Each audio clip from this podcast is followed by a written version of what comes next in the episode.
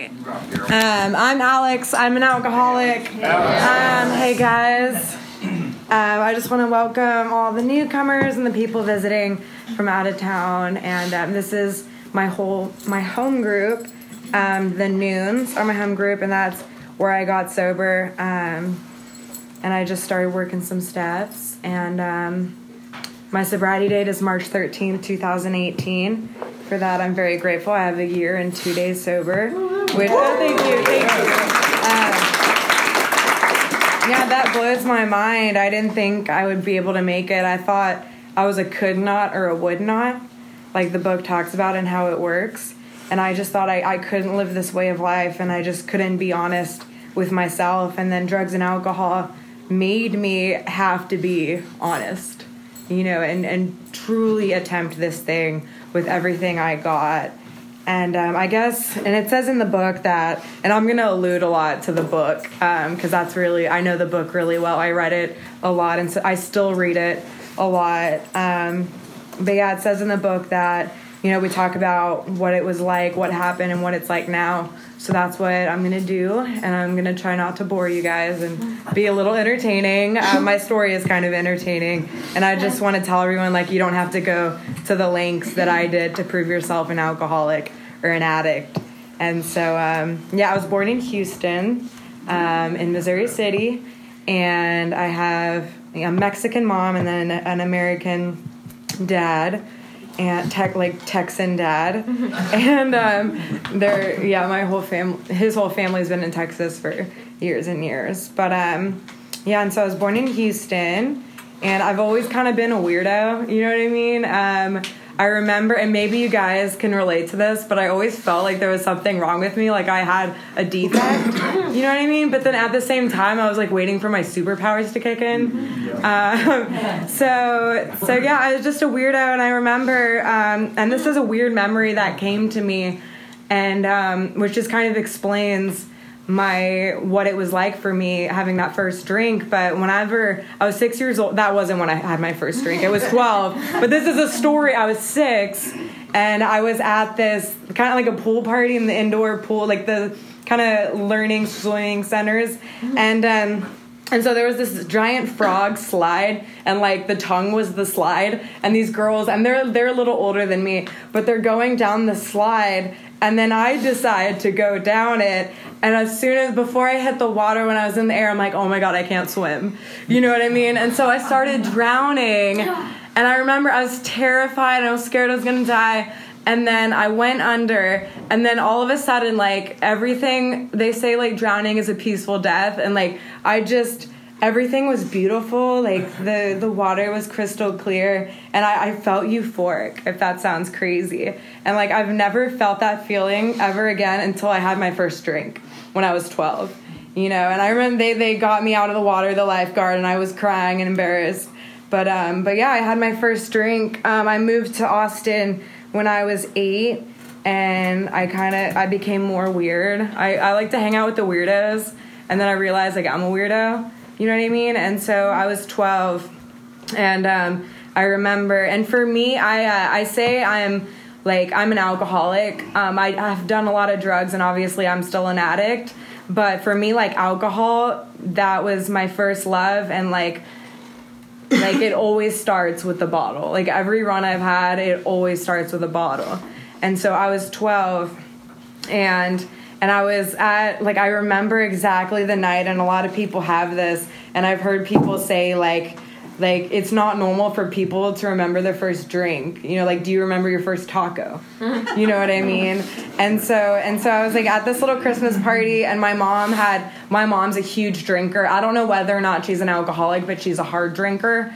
And, and that's not for me to decide but she has this huge liquor cabinet. And so i remember there was a Grey Goose vodka like a fifth of it just out and then like a bunch of other liquor but for some reason the vodka was calling me which is like my my drink of choice like vodka and gin.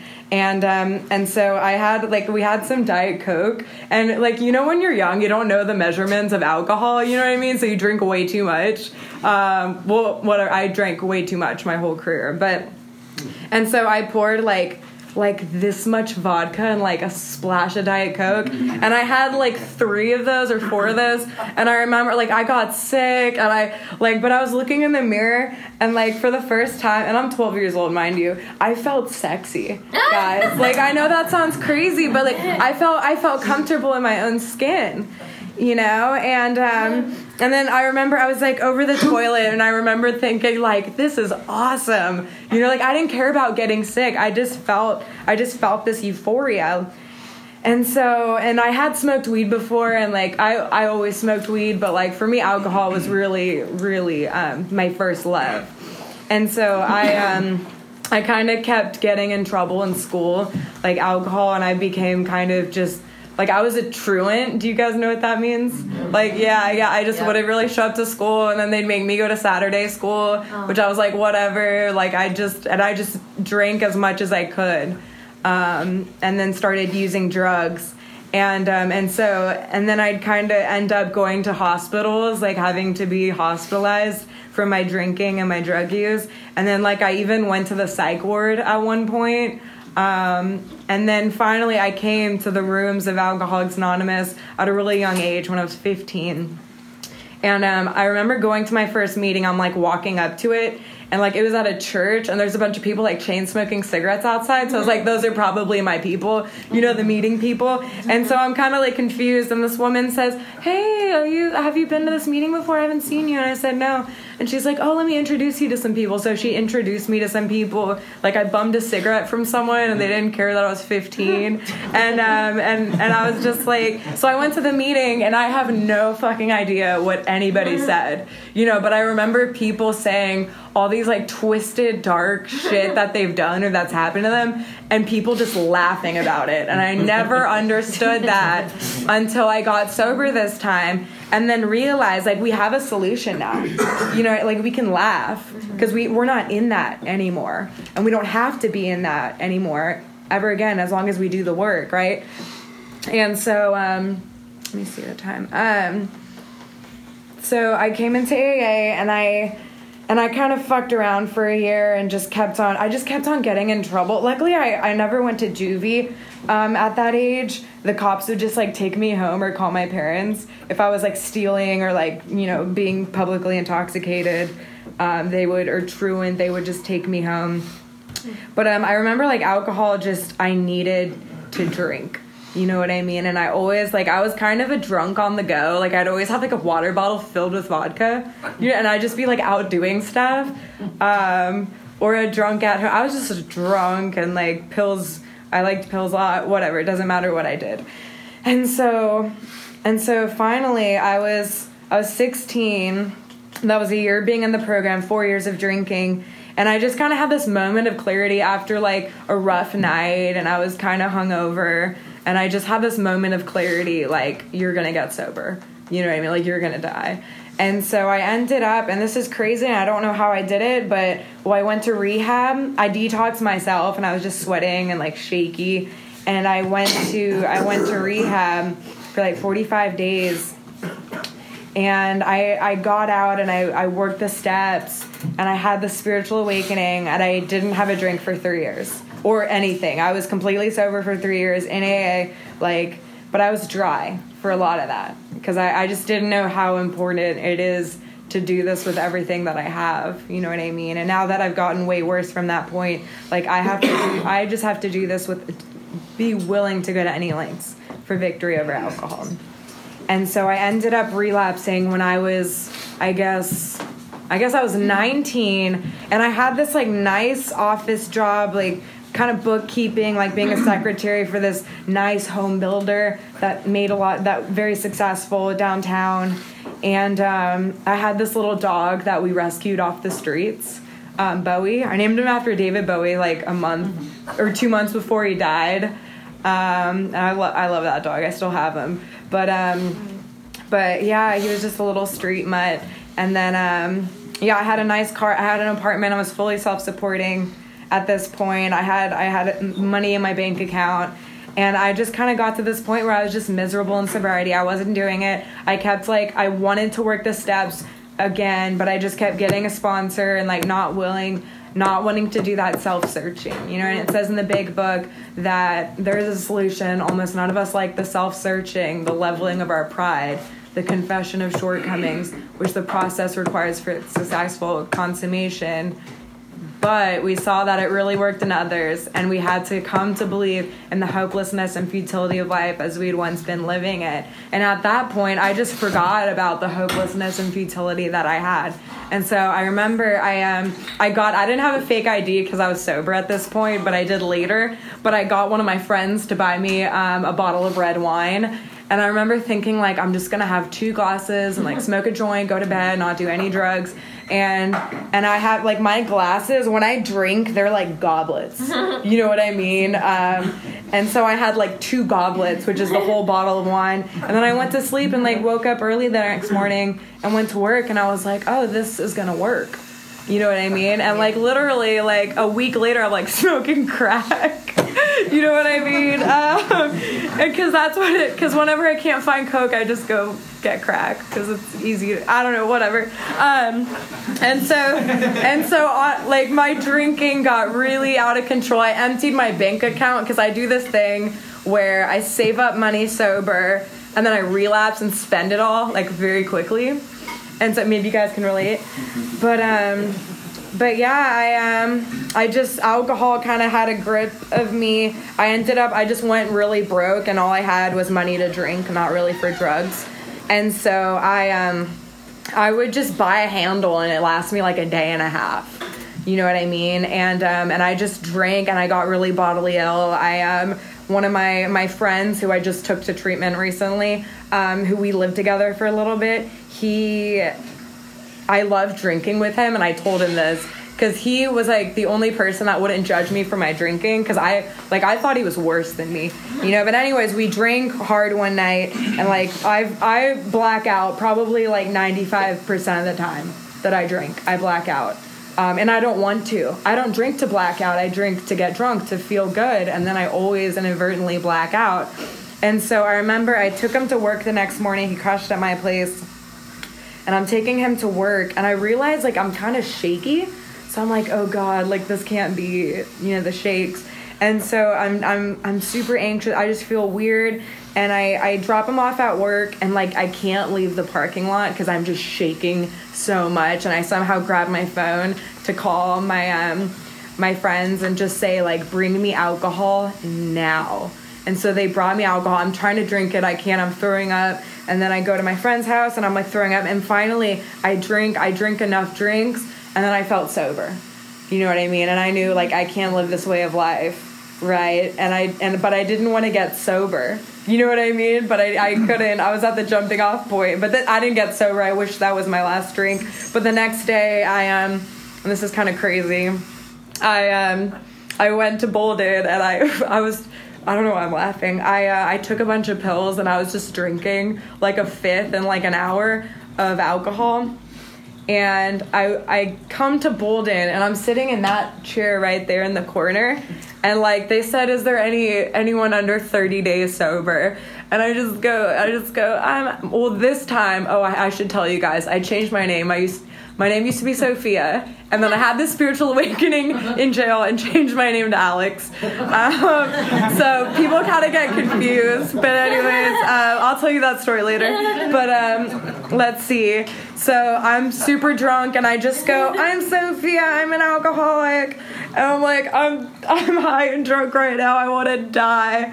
And like I'm about to like pass out and this woman comes up to me and she goes, honey do you need and she's sober. To this day she's sober. I see her here. And she and she goes honey and this is three years ago. She goes honey do you, do you need to go to the hospital? And i go no. And then i woke up in the hospital like that night. And um, they're like no idea. And like just shake just awful. And i wish i could say that was my last drink but it wasn't. And so and so i go to detox and i'm like you know i'm just luckily i didn't die. You know what i mean? But um and so I decide that I have friends in LA that are like, come to LA, like, get sober here. And so I just decided I'm gonna go to LA and um, ended up going to treatment out in Orange County and then just stayed out there. And like, I do this thing where it's like the geographic relocation, you know what I mean? Like, I'll be better somewhere else. And because, uh, because, Because wherever I'm at, where I just came from, that's the problem. You know what I mean? Or the people I'm around, that's the problem, not me, right? I'm I'm not the problem, you know. But then I realized, for me, the longest time, I wanted I wanted to fix my problem, right? And then I realized I'm the problem, and I can't fix the problem, so my higher power has to. You know what I mean? But um, so yeah, I moved out there. I moved to Huntington Beach. I got this sponsor who was like a hard ass.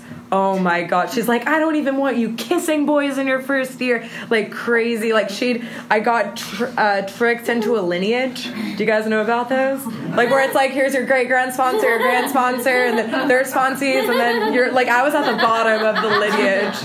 And which I'm just like, what have I got myself into? Um, and I'm kind of in a lineage right now. Which is, but my grand sponsor is in Iowa, so I don't have to like, you know, that I got lucky in that one. But um, but yeah, she um she told me, let's see, she told me. Let me see.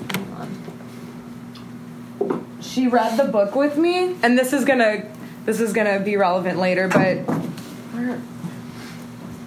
Okay, she read the book with me, and she said to flip to the first page, right? And I flipped to, I think I flipped to the doctor's opinion or Bill's story, and she goes, No, the first piece of paper. And she shows me that I flipped to this, and she goes, What is this? Mm-hmm. And I go, Nothing. And she's like, This is what you know. and so, Awesome. and I know, but I, I, I got, um, I have a lot of outside issues, like mental issues, and they were getting the best of me. And then I, I went to, um, they do a lot of like medical mar- or marijuana maintenance out there because it's legal. Um, at that point, it was just medical; it wasn't legal yet until literally I moved. But, but, um, but I got my medical my med card and I thought like oh I'm gonna go to a doctor and they're gonna like write me a prescription. Like no they just I just skyped a doctor online and he literally I just checked like anxiety and insomnia I think. And he's just like oh so you just want to chill and sleep right? And I said yeah. And he's like okay your prescription's coming in the mail. And um and so I did that and uh, the marijuana maintenance lasted like I think it was a week or two. And then I just go back to what I know which is drugs and alcohol and so I um I kind of my drinking, but the thing was for my outside issues, I was taking medication that made me drowsy. And so this is how delusional I am. And it talks about in the big book how we have all these methods of control and it seems like we're gaining control, but um but it gets worse, never better, or something like that. And so and so I thought I'm to have like 3 double screwdrivers and with the third one i'm going to take my sleeping pills and then i'm going to pass out before i can go get in trouble. You know what i mean? And so i did that. I made that last six months which was the most miserable i've ever been. Like that was my control. I was the most miserable than when i was like out shooting dope. You know what i mean? And so i just and so I, at the end, like my drinking got, and I wasn't drinking every single day. I was only drinking like five or six days a week, and I was only blacking out. I was only blacking out three times a week, and so towards the end, and so I went back to, I went back to, um, to Austin to stay out of trouble and I literally I got back into Xanax and literally I go on this little Xanax bender and then literally like my second or third day back I get arrested for a DWI. I got into two car accidents in one day. The um the the or I I like rear-ended this woman and then the cops came. I took the rest of my drugs cuz I'm like I don't want them to find them. And so and so then I'm driving back. I'm driving to my sister's house because I'm like, I need to go sleep there.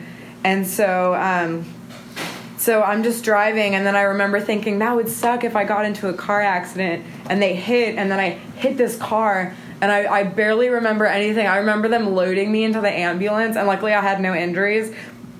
But I come to in the hospital, and there's a bunch of cops, and I go, "Am I under arrest?" And they go, yes. And I go, on what charges? And they said, DWI and possession of marijuana. I remember thinking, like, oh my God, thank God. Because I thought I hurt these people. You know what I mean? And so I um, I ripped the IV out of my arm, tried to escape, and like obviously I was too high. So they, they took me and they took me away, and I went to jail for like a day and got bonded out or PR bonded out. And then I fear like Bill's story, fear sobered me up a bit and I, I stayed sober for three months. I lived with my mom or moved in with my mom, saved up a bunch of money, bought a plane ticket to Thailand because that's another thing. I like traveling. And so I bought a plane ticket to Thailand. And I remember on the plane ride there, and I wasn't working a program. I met with one sponsor and we didn't even touch the big book. All she did was talk about herself for an hour. And that's not appealing to me. Um, and so and so I'm headed I'm headed on the plane, which is a 13 hour flight um, just literally, I like flew from Austin, LA, LA to China, China to Thailand. But I'm flying um, on my way in the big international flight, and um, and I just remember thinking like, I'm I'm gonna drink, you, and I didn't want to, but I just knew I was going to, and there's nothing I could do about it. You know, and that's how cunning this disease is. And so I got there, and I didn't drink for three or four days, and then somebody I bumped into these or these people invited me to go to a bar with them and i just thought i'm just gonna have a couple drinks. Or i remember thinking like i'm just gonna have five or six drinks. Um, and then uh, i did have five or six drinks but i hadn't dr- dr- drank in three months so i just got really drunk blacked out come to my hostel really confused and like i don't i remember bits and pieces of thailand but um and it was fun but i wish i would have been sober you know because i like for me um, back when I was drinking, like I could have the best fucking day of my life, but it's not even that good because I don't have God with me, you know. And I could now I could have the worst day of my life, and it's not even that bad because I have God with me, right? And so I, where was I? Thailand. Yeah, so I come back from Thailand, and then I'm just off to the walls, just doing, just really just bad bad I mean, I uh, just really sketchy stuff. Um, and like I remember like when I put a needle to my arm, I was just like, I'm done. Not like I'm gonna get so like I'm gonna die. You know what I mean? And um, and so everyone became really concerned for me. And my my employer they suspended me. And I remember whenever they suspended me, we were we were just sitting. I was working at a juice bar, and they um they were like, "Are you are you doing drugs?" It was the regional manager. She said, "Are you doing drugs?" And I go, "No." And she's like, "Are you sure?" And I go, I smoke weed sometimes. Should I not? And then and then she goes, she goes, no, it's okay. We're totally supportive. Like we want you to get the help you need. And I just started bawling, and I'm like, I can't stop. And um, and so they suspended me, and then I got into a more deeper depression, and I just spiraled out of control. And then my roommate threatened to call the cops on me, and then my parents found out what I was doing, and um, and so everyone wanted me to go to rehab. And so I went to rehab in the park. And I remember this is how I stopped at the trap house on the way to detox. You know, like that's how unwilling I was. Um, and I just, that's just how powerful drugs are. And so I I go to I go to detox and then I go to rehab and I remember my dad's driving me to rehab and we literally park the car and I'm like, can we go back? Because I didn't want to go. And then um, we were getting, I was getting admitted, and then I'm like, can you unadmit me?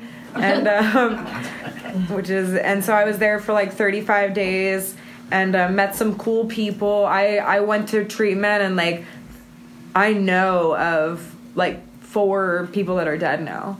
You know that I went to treatment with, and that's only like the people that I kept in contact with.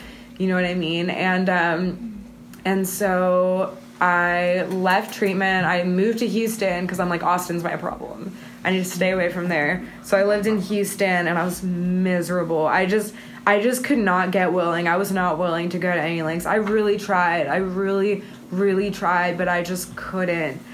And so I and then one of like my rehab boyfriend died and then uh, my grandpa died on the same day and then uh, this guy I was saying, he, this was the last straw. This guy I was dating was like, we should slow it down. We should go on a break. And in my mind, I'm like, he's breaking up with me. And to this day, he's like, I was not breaking up with you.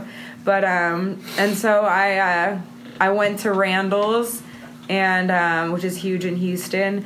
And I, I remember I was at the like the liquor stores were closed. Usually my go to is liquor and then my secondary is wine. And so I, I went to Randall's and I was in the wine aisle and I kept like walking from the wine aisle to the front door and I'm just like turning around and like, oh my god, should I do this? And I remember thinking this and it's so sick and maybe it's true, but I remember reaching for one of the bottles and thinking this is God's will. You know what I mean? And um and so I drank and then I just go back to what I know. And so I just shot dope for five days. And the only reason it was five days was because on the fifth day I got arrested, right? And um, and I remember I like and this is i mean i wore story because it's like it says in the big book like tell him stories about your escapades you know and get him to tell you some of his when we're 12 stepping but this is this is my last drink and so i and i'll just i'll just kind of you know tell the short story but i was i got sent home from work because i was too high and they told me to come back when i wasn't. And so which i never came back. And so and so I um I'm in the car and like for me I have like guys or girls I'm with running buddies like they're the driver. You know and I'm just in the passenger seat like strung out. And so we we go we I black out and I come to and we're buying a PCP cigarette from this old guy, this wet cigarette. And I go, Is that PCP? And he goes, Yeah, do you want some? And he's handing it to me, and I remember going, I don't like PCP. And I take it. And that is how I know I'm an alcoholic and a drug addict, guys. Like, I do drugs I don't even like, you know, just because it'll fuck me up, because it'll change the way that I feel, because I don't like how I feel a lot of the times when I'm sober without a program. And so then I, uh, the car turns into a giant spaceship, shoots up into the sky. I come to, and I'm 50 miles east of Dallas. Blacked out in Houston, come to outside Dallas. And uh, I, I start, you get hysterical and violent. So I jumped in my car and I was screaming at my friend, ditched him. And then um, literally, I, I'm leaving the neighborhood and I'm trying to turn onto the freeway. And you know those little, like the kind of turn ons like right by the access roads and it kind of has a little ditch. Well, I ran over one of the signs and it like obstructed my view of the fact that I was gonna fall into a ditch. So I fell into that ditch. And um, and then somehow like got out of there. My car was barely drivable. I went to this motel, started screaming at the guy because he wouldn't let me use the phone. He calls the cops, and I remember like one of the cops had their guns like this, and I'm just thinking like, don't fucking kill me, you know. And I was so scared. And then um, and so they come, and then uh, give me a sobriety test and i i like you know when you do a sobriety test you're like i got this. Like i did not have it. Oh my god i couldn't even walk. And uh and okay i'm i think i'm pretty smart. Like i'm a college girl. I'm i'm well read. I i think i'm smart. But he told me to put my hands behind my back and i remember thinking is this part of the test? And um, yeah, yeah. I, I don't I don't know. Maybe that makes me not smart, but um, I don't know. Someone told me I'm smart. No, I'm kidding. Uh, um, so yeah, he loads me in the cop car, and I remember like as soon as I sat down and we started pulling away, I remember thinking, "Good, I can be sober now." You know what I mean? Because um, that's like at this point, the only thing that could separate me from that drink was the law enforcement. You know, going to jail and so so we go to jail and i i just come to in the in the little cell. And um, people are going in and out and i'm like calling my family. And i'm just like will you please get me out? And everyone said no. I'm calling my friends. Everyone said no. Everyone's sick of my shit. Mm. and so i called my dad and he said no i don't want to bail you out of jail because i'm scared that you're gonna i'm gonna bail you out. You're gonna go relapse or overdose and die. And that was his reasoning and so it was like I'm safer in jail than out on the streets. And so and so I remember this was like the second or third day I was there, and I was just detoxing in there, and it was awful. I just slept for 48 hours. I couldn't eat. People like people were asking me. They're like, "Honey, do you want to eat? Like, do you want to eat your food?" Or like they're waking me up, being like, "Do do you need to go get your meds?" And like they were literally helping me. Um, and so I go to to um, to court to so, go see the judge, and I get this this and this one this time I did not have dope in the car, and I was so grateful. I left my dope at home or over there, and so I just had a DWI, a second one, and so we go to the courthouse, and I get a court appointed lawyer, and I go to talk to him, and he was like, "Oh, it says you have track marks," and he goes. Um, he goes, "You got to beat that devil because it kills your spirit before it kills your body." And I, I just started tearing up. Oh my god, I was still detoxing, and I remember um, seeing there was this these group of people that worked at the courthouse, and they they just looked all clean and stuff. And um, there was this one woman with the most beautiful, like straight, silky, highlighted hair, and um, and like the cutest outfit. And this woman goes, "I love your hair," and she goes, she's like I told them to cut off three inches and they cut off or sorry, I told them to cut off in half an inch, but they cut off three inches. And I remember thinking like, oh my god, I want that to be my biggest problem today. um, and and so and so um, so I go back to jail, and this is about like week two. I'm uh, I'm in the trustee tank, and they're they're real nice in the trustee tank. Like they're not trying to get rolled. Do you know what I mean? And so and so I'm in the trustee tank, and I'm just I'm war storing with this one chick, this other dope fiend, and this woman goes, All you do is talk about drugs. And then I just start crying and I go, I can't stop shooting dope. And I'm just crying. And she goes to her bunk and she grabs this book. Not this exact one, but another one. Um, she grabs this book and she puts it in, she pretty much like slams it down in front of me and then I remember like looking at it and thinking, I'm gonna give this one last shot, right? And so I um, I open it up and then I, I read from the very, very beginning, like what my old sponsor said, like the very first page, you know, where it has nothing on it. And so for me, the first step was just, I was, I mean, I had to 100% believe that I could never drink or do drugs again. Like if I sat down with a doctor and they told me you have a 1% chance of being able to drink and do drugs again, I would have been like, cool, you know what I mean? Like there's a chance and I'd be out there, you know? And so like for me the second step I was just like whatever, there has to be a power greater than myself. Um, I didn't have that many reservations um, around the higher power idea.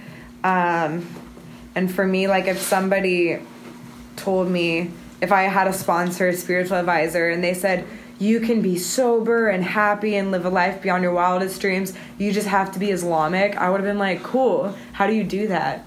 You know, because I was just, I had no reservations at all. And so I, so, and then the third step was, um, you know, making this decision to turn my will and my life over to a power greater than myself. And I just, and I'm sitting there and it has, it's, in the book it has the third step prayer. And then it says that uh, bless you. It has the third step prayer like god i offer myself to thee. And um, and then it has the wording was quite optional as long as we express the idea voicing it without reservation and so i was just in that jail cell and i just said like whatever's listening just please help me i'm willing to go to any lengths like take take the bad. Like for me, it, in the seven step prayer, it says take the good and the bad, but I I didn't really believe there was any good, so I'm like just take the bad and some good if there is some. Mm-hmm. Um, I'm willing to go to any lengths. And so I went I went to sleep that, and I proceeded to read the book, but then I went to sleep that night, and like I slept like a baby. Um, just really hard and joke because like people are yelling and like doors are slamming and giant keys are jangling and um and so I wake up the next, and also I was on like hella sleep pills, but um, and then I and then I woke up the next morning, and I proceeded to read the book, and then all of a sudden I was like, holy sh- like I don't feel like drinking or doing drugs, and like the obsession was just removed from me, and I have and I I still it's just all the program really, and um, I had that psychic change that the book talks about and I let me see. And so I just took that and I rolled with it. That was at 10 days sober. The obsession was removed. I had the spiritual awakening. Um, I felt God enter my heart, literally. And I just, I, I just proceeded to just do what this book says. Um, I even wrote an inventory Um, I did I did like 10, 11, 12 because they say that you can do any step with a one in front of it. And so I I got out of there. I was only there for three months, and I got out of there, and or okay before I'll back up. I was in Seg, in like solitary, and uh, for a month, and it was. I know this sounds crazy, but like I had a big book. I had I'm not Christian, but I had a Bible, and sometimes like I see what religious people have to offer, you know. And so I was reading some of that, and I was like, oh, some of this is cool, and um, I and I had like whatever novel I was reading at the time from the library, but I just felt so close to my higher power and so happy in there. And it sounds crazy, but I was like the least loneliest I've ever felt in my life. And I was like physically the most lonely or alone I've ever been in my life. And so I, I get out of jail at a, yeah, three months.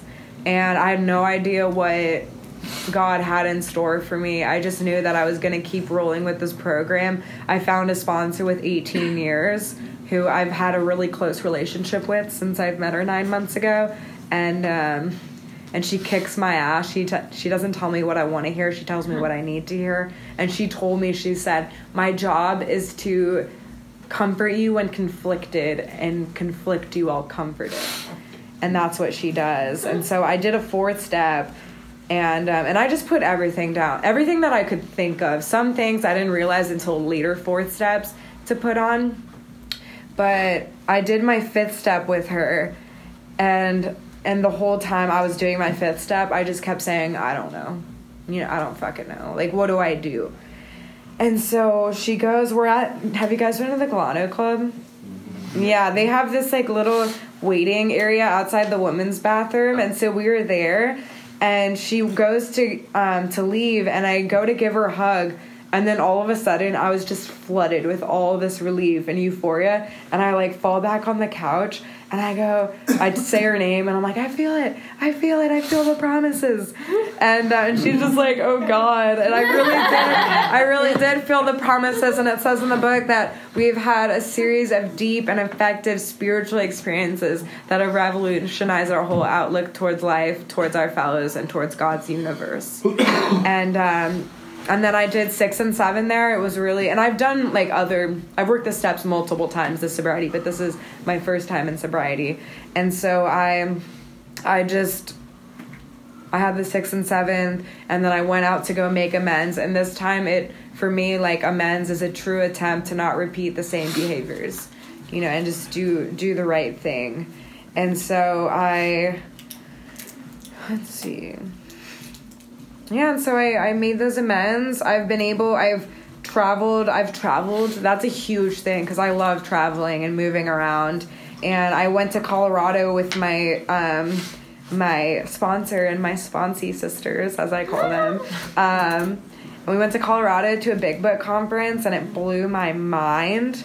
Um, I went to New Orleans in October, and I went to a music festival with some sober friends and like I, I was at I was out um a, I was waiting in line for some food and I met this kid and he goes, "Do you want any beans?" And I go, "What's that?" And I knew it was like drug talk, but I go, "What's that?" And he goes like rolls, and I go, "Oh, no, thank you."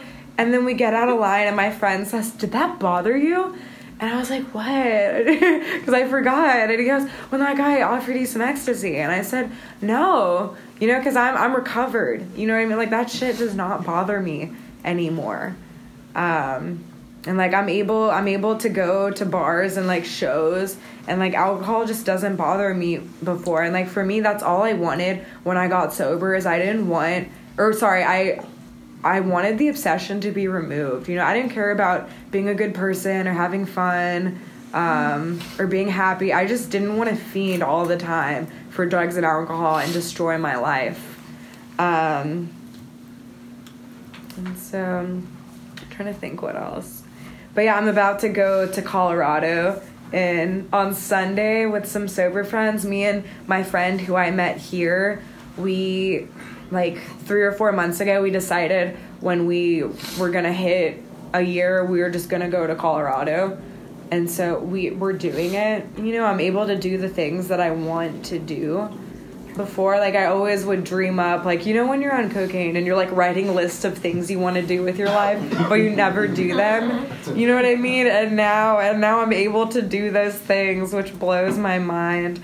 Um, I've had a lot of resentments that I've held on to for years and years and years, like resentments that I've had, deep-rooted resentments that I've had against family members or people that hurt me when I was a kid. They just go away, and sometimes, like I just I just realize it's gone. But other times I can pinpoint the exact second that it's just removed. You know, I, I don't, I'm not run by a hundred forms of fear anymore. I don't really, I'm able to like relax and take it easy like it talks about. Um, my prayer life is on a whole different level. Like whenever I'm conflicted, like agitated or doubtful, I just pause. You know what I mean? And I ask God, like, what do you want me to do? And usually I, it's like, don't be such a selfish bitch you know what I mean? Um, because that's one thing is like it says in our job is to be of maximal maximum usefulness to others you know and once we have had like the 12th step it promises you a spiritual awakening right uh, having had a spiritual awakening as a result of these steps